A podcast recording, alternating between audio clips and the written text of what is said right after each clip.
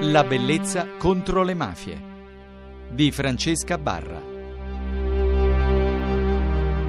Alla bellezza contro le mafie questa notte abbiamo un ospite, Rosa Quattrone, figlia di Demetrio Quattrone, l'ispettore del lavoro riconosciuto vittima di mafia perché è stato ucciso dall'andrangheta il 28 settembre del 1991 a Reggio Calabria. Lei che si è laureata in Calabria ed è anche una volontaria nella sede di Libera, ha scritto una tesi in architettura, architettura da tessere punti di addizione nel governo dei territori sottratti, in cui ha spiegato come ristrutturare e riutilizzare i beni confiscati alla mafia, giungendo ad una singolare conclusione ed io ne vorrei parlare con lei questa notte. Allora Rosa, qual è la, la conclusione a cui tu arrivi con la tua tesi? Allora, in pratica la tesi si svolge in due momenti differenti.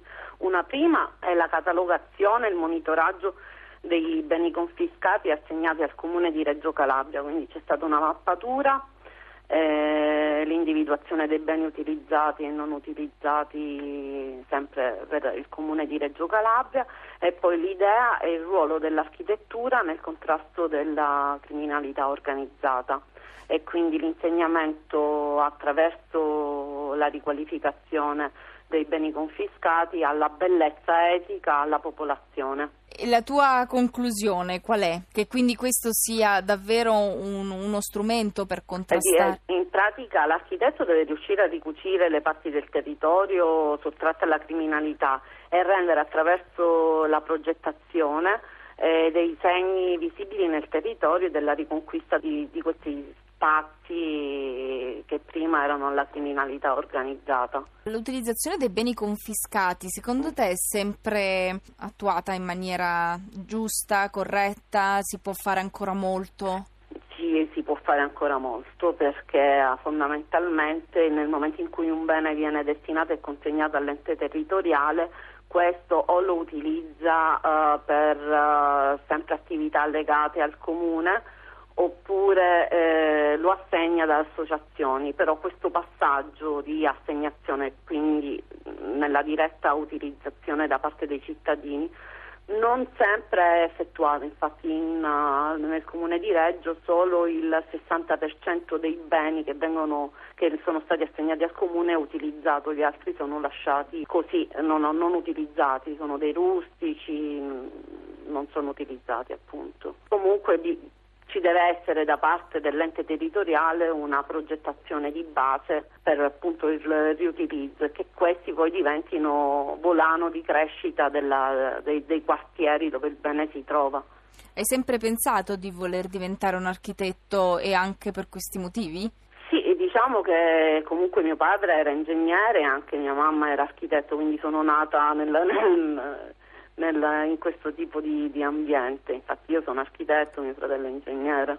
Avete ripercorso quindi... Sì, de... la strada dei nostri genitori.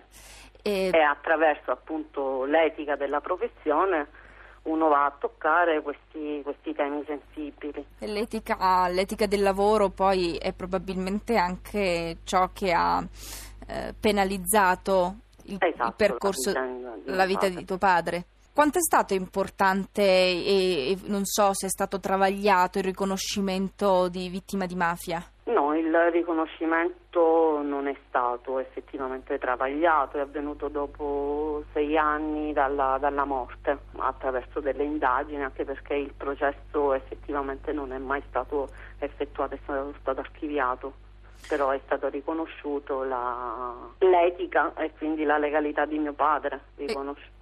Che cosa era stato scoperto? Che cosa non si voleva che si, si approfondisse? Perché un ispettore del lavoro doveva essere eliminato dall'andrangheta? Le attività di un ispettore del, del lavoro sono varie. Eh sì, io questo lo volevo spiegare anche mm. per i nostri radioascoltatori, però sono argomenti non, non sempre sono scontati. Eh, sì. però devi stabilire che mio padre comunque era anche un non si capisce da dove è arrivata, cioè quale sia il motivo, anche perché oltre ad essere ispettore del lavoro c'erano funzioni anche legate all'ispettorato del lavoro come CTU nei processi, alcuni processi di mafia legati alle infiltrazioni mafiose, faceva parte dei, delle commissioni esplosive, quindi sempre legato a perizie, non si occupava solo dell'ispezione nei cantieri o nel mondo del lavoro, era anche un, un perito di fiducia di, di giudici.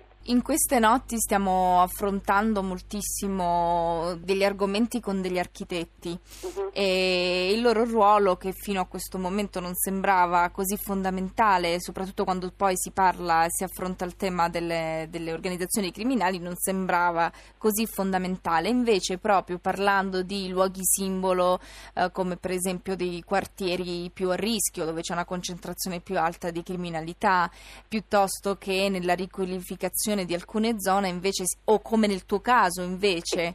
Mm. Devi considerare che nella, nell'esposizione della mia tesi io parlo della teoria sociologica dei vetri rotti. Che e, della, e in pratica è una teoria in cui si dice che il degrado urbano dei quartieri e della città viaggia di pari passo con il degrado sociale e morale del quartiere e quindi la bellezza, quindi riportare la bellezza nel territorio diventa un argine naturale alla penetrazione della criminalità organizzata ed ecco il ruolo, anche perché il, il governo della cosa pubblica c'è anche il governo del territorio che ci compete in qualità di, di, tecnici. Ci ha aiutato a chiudere un cerchio, perché pro- eh, questa è stata invece la nostra tesi, il punto di partenza del programma, uh-huh. eh, se- senza conoscere poi questo approfondimento. Sì, ma infatti la mia tesi si conclude con la frase di Peppino Impastato che è quella invece che ha fatto poi partire il nostro programma, La bellezza esatto. contro le mafie. Vedi esatto. che poi alla esatto. fine c'era un, un cordone a legarci.